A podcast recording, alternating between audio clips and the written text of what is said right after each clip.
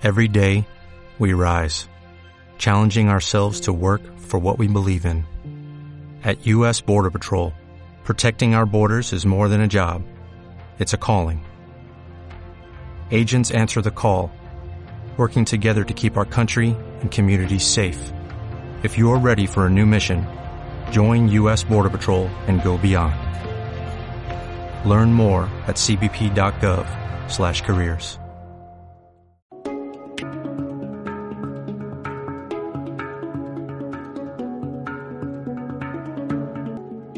Hola a todos, soy María Isabel Yepes, estudiante de Psicología de la Universidad del Bosque. Bienvenidos a Psicomente, estoy aquí para ayudarte a mantener una buena salud mental.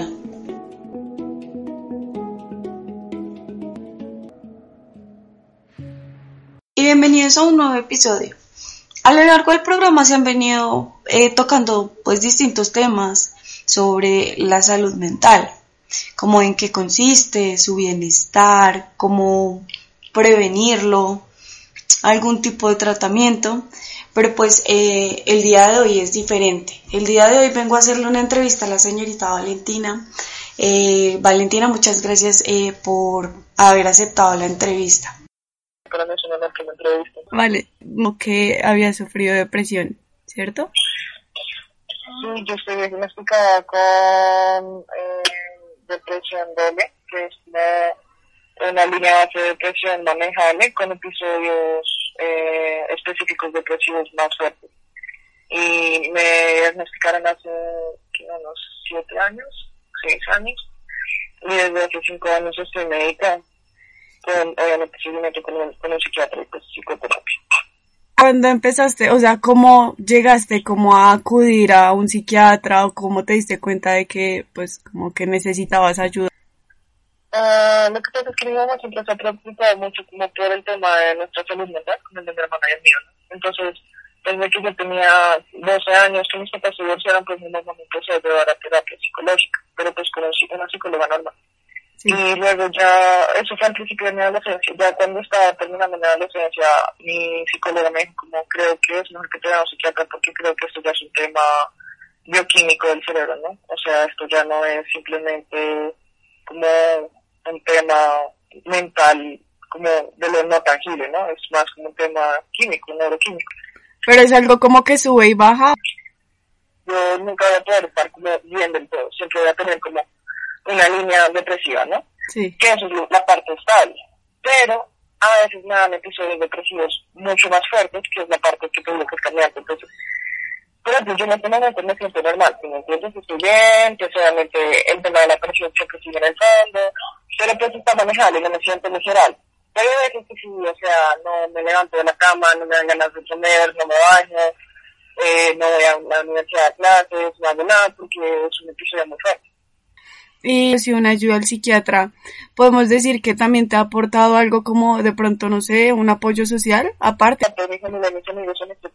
Ajá, sí, como si te ha ayudado como a cierto modo como a sobrellevar la depresión o a intentar, no sé, ver los problemas como más positivos. Claro, toda la vida, o sea, es que no solamente para eso, yo también tuve como un tema de adicción hace unos 2 años. Y también he tenido episodios, como de verdad, ganas de suicidarme y temas, muy, muy grave mi psiquiatra, que él es como el pilar número 1. Mi mamá, que siempre ha sido súper, que me apoya, ella entiende mucho la importancia del tema de la salud mental. Mi mejor amiga también, ella tiene un trastorno de ansiedad, entonces nos entendemos casi que perfectamente. Mi hermana, mi papá, yo soy muy bendecida en ese sentido porque la gente que me rodea siempre ha sido que me apoya mucho. Inclusive la que me entiende mucho a veces con los textos que tú sabes. Como lo que me ayuda a mantenerme estable, de estar ocupada, tener el trabajo, ir a la universidad, tener pasatiempos que me gusten, salir, hacer cosas que me hagan disfrutar un poco más. El miedo a volverse como independiente de las pastillas. No, pues claro, siempre hay un miedo de volverse dependiente de los medicamentos, ¿no? Yo misma me he visto en estas épocas muy oscuras, ya no me siento aletargada, desconectada del mundo. Como apagada. No, me siento bien. Sí, exacto, ya no me siento así. O sea, lo que pasa es que también hay una clave importante, es asegurarte que te estás tomando la medicación correcta. O sea, que tienes que tener 100% claridad en lo que te estás tomando, y que si tú lo estás tomando con recomendación del psiquiatra, pues que le comentes todo eso al psiquiatra, ¿no? Como, mira, no tengo hambre, o nada más hambre, o me da sueño, o no puedo dormir, o no sé, cosas así. Ah, o sea, fue rápido o sencillo para ti llegar a hablar con un psiquiatra, así como lo que me dices, como de que no puedo comer o no tengo ganas de nada. Lo que pasa es que, o sea, para mí sí fue fácil, pero porque yo siempre he tenido como en consideración que son profesionales de la salud que están interesados en que tú te mejores. Y sí, pues precisamente son profesionales que saben lo que están haciendo. Entonces, para tú poder llegar a la solución más rápido como a la cura, tienes que ser honesto. O sea, de nada te sirve ponerte a rodeos, porque eso solamente va a alargar la terapia y solamente va a hacer que te demores más a llegar a un punto estable. Ahora, yo creo que mucha gente tiene como problemas de confianza, que ellos son tímidos, no les gusta compartir esas cosas, ¿no? Entonces, yo soy inquieta, ya hacer eso, tienes que tener en cuenta que pues la persona que está ahí está para ayudarlo, y solamente si te va a ayudar cuando se dice la verdad. Me diagnosticaron con trastorno de personalidad múltiple. No, eso no, eso no. Trastorno de personalidad límite. Y pues yo no sabía qué era eso, y me puse a leer sobre eso, y pues la asusté mucho, muy impulsiva, muy temperamental, muy, como que se deja llevar por las emociones, okay. Tienen conductas autodestructivas, pero qué carajo, no está pasando, o sea, ¿qué es esto? ¿Sí me entiendes? ¿Tú tienes todavía terapia, cierto? Sí, yo estoy yendo una vez a la semana terapia. ¿No has llegado a conocer así gente con depresión, como que pase por cosas difíciles y que te haya ayudado? O sea, sí, fíjate que no, la verdad nunca conocí a una persona que haya sido diagnosticada con depresión. Realmente, por alguna extraña razón de la universidad, solamente estoy rodeada de gente con trastornos de ansiedad. No, o sea, aún así ha sido un apoyo para ti, supongo. Claro, porque, o sea, hay ciertas cosas que tenemos en contra de la ansiedad y la depresión. Entonces, por ejemplo, hay veces que ni ella ni yo podemos dormir, entonces nos ponemos a hablar. A mí, en una época en la que también me empezaron a ataques de pánico, ¿no? Y pues a ella también la han dado. Y entonces ya nos conocemos y ya sabemos cómo que es, y si nos da un ataque de pánico o algo, nos podemos llamar la una a la otra, así como vieja, baila, ayúdame. Sí. Sabemos cómo manejarlo, o sea, cómo actuar en ese momento, ¿no? Como qué es lo que se debe hacer, qué es lo que se debe decir.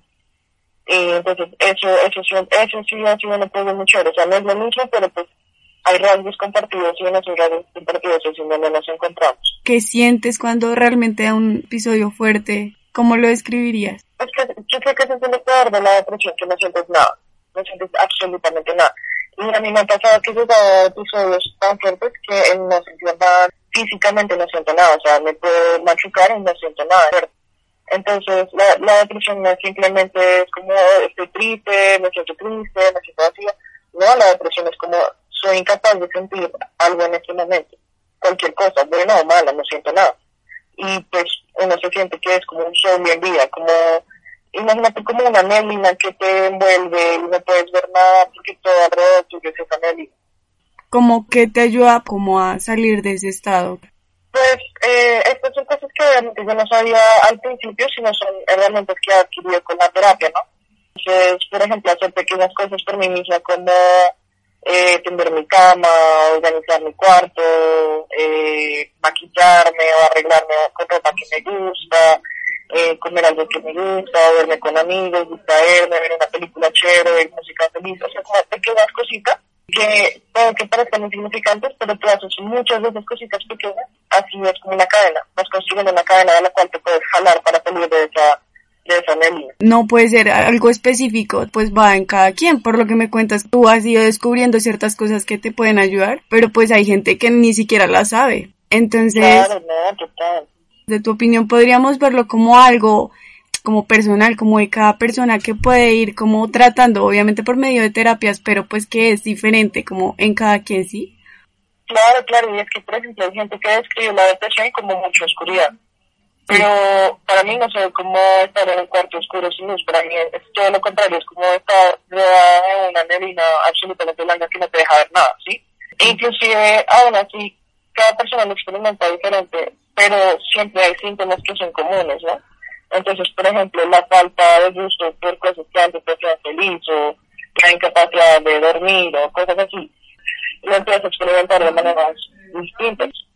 Pero pues, si me entiendes, o sea, hay herramientas que si le sirven o no. Pues estamos hablando, es como de rehabilitación, de problemas y de cómo sobrellevarlos.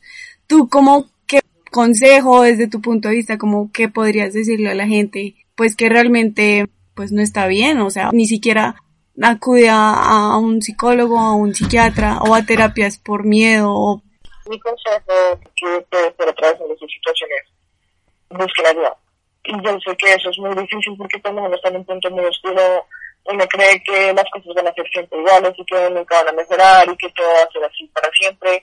Y uno no ve la luz al final del túnel, ¿no? Uno cree que lo que uno está sintiendo siempre va a ser así. Pero mi consejo es realmente no es así. O sea, me juro que yo pensaba eso. Yo pensaba que mira, nunca iba a tener sentido, que yo siempre iba a tener que estar triste, que siempre iba a tener que estar vacía, que nunca iba a poder encontrar como un punto de estabilidad. O sea, yo creía que era de eso, no se podía salir. Yo creía que estaba condenada al resto de mi vida sintiéndome así. Pero después de ir a terapia, yo puedo decir que eso no es así. Eso es una mentira que uno se dice a uno mismo. Entonces, no se crean esa mentira. De verdad, si se están sintiendo así, busquen ayuda. Busquen ayuda simplemente para no sentirse igual. No es decir va a ser mejor o va a ser peor, no. Solamente es un paso en una dirección diferente a lo que están sintiendo, ¿sí? O sea, moverse del punto cero a un punto diferente en donde ya al menos no se estaba donde se estaba antes. Entonces, busquen ayuda. O sea, no importa lo que me hagan ayuda, no importa lo que me hagan, no importa nada. De verdad, que con esto no se tiene que vivir así, no tiene que ser miserable el resto de la vida, pero para salir de ahí hay que buscar ayuda. Hay que levantar la mano. Tengo que levantar la mano y decir, necesito ayuda, porque no se puede solo. ¿Has llegado en algún momento a sentir tal vez un bienestar mental? Sí, claro, total. O sea, obviamente eso es constante. O sea, hay veces que yo me pongo muy triste y hay veces que no me quiero levantar de mi cama. Pero al menos hoy en día yo sé que no es lo mismo que estaba sintiendo antes. Y no se siente igual, ya no se siente como esa sensación de que todo el mundo apesta y que no vale la pena y que mejor... o sea, que me quitaría la desaparecerme. Ya no siento eso. Ahora tengo las herramientas como para decir, bueno, me estoy sintiendo triste. ¿Sé por qué? Sí, es por esto. No sé por qué me estoy sintiendo triste. Bueno, si no sé por qué me estoy sintiendo triste, no importa, venga, hagamos esto otro. O definitivamente no quiero hacer nada, mañana no quiero hacer algo, pero entonces hoy es un día en el que necesito sentirme triste y me siento triste, ¿sí me entiendes? Pero me da la capacidad de tener más control sobre mis emociones y siento que algo muy importante es poder desarrollar ese control, ¿sí? O sea, obviamente tú no siempre vas a poder decir que no me siento feliz o me siento triste, pero tú puedes reconocer las emociones que están adentro tuyo y tú puedes decir como, bueno, estoy sintiendo esto es cómo debo actuar, esto es normal, esto no es normal, y vas a tener como un mayor poder sobre ti mismo. Y eso es vital para la salud mental, me parece vital. No dejar de arrastrar con tus emociones, sino ser dueño de ellas. ¿Consideras que has tenido algún tipo de rehabilitación? Sí, claro, totalmente. O sea, sí, o sea, no es como una rehabilitación que uno puede conocer, o sea, rehabilitación del alcohol o de las drogas, ¿no? Pero sí, antes yo simplemente dejaba que eso llegara como las olas del mar y me arrastraras. Sí. Pero ahora ya no es así, ahora... Estoy flotando en la mitad del mar, pero estoy flotando y si viene una ola, yo tengo las capacidades para discernir dónde es arriba, dónde es abajo y a dónde necesito nadar para poder respirar. Cuando pienso en rehabilitación, no es tanto un tema de rehabilitación, sino es un tema de entrenamiento, de ejercicio, de poder desarrollar las herramientas necesarias para poder estar bien. Y no importa qué tan grande o qué tan pequeño pueda hacer. A veces uno va al médico porque tiene una gripa y necesita saber qué hacer, ¿sí? Y puede que sí, sea solamente una gripita, pero igualmente ahí están los profesionales de la salud para ayudarla a una con la gripa. Lo mismo puede pasar, o sea, no tiene que ser necesariamente un trastorno de personalidad, no tiene que ser una enfermedad mental. Por ejemplo, estás atravesando un proceso de duelo, de terminar, no tienes por qué vivir a través de eso solo. O sea, no está mal y no hay nada vergonzoso en buscar ayuda para poder estar bien en esos momentos. De verdad, muchas gracias por entrevistarme. Para mí es un gusto poder compartir estas experiencias, y sobre todo para que la gente se dé cuenta que no está sola en esto, ¿sí? Una de las cosas que uno siente cuando uno está deprimido es que uno está solo en el mundo y que nadie más entiende lo que uno está pasando. Pero eso es solamente una mentira que no se dice uno mismo, es una ilusión. Entonces, pues nada, espero que la gente que esté oyendo esto pueda entender que no están solos y que no tienen que pasar por esto solo. Por más mal que quedan las cosas en este momento, no será por siempre. Y hay una salida, hay una luz al final del túnel. Listo, Valentina, entonces te agradezco mucho. Nuevamente, mucho gusto. Bueno, con esto concluimos hoy. Nuevamente, gracias, Valentina, y gracias a ustedes por escuchar.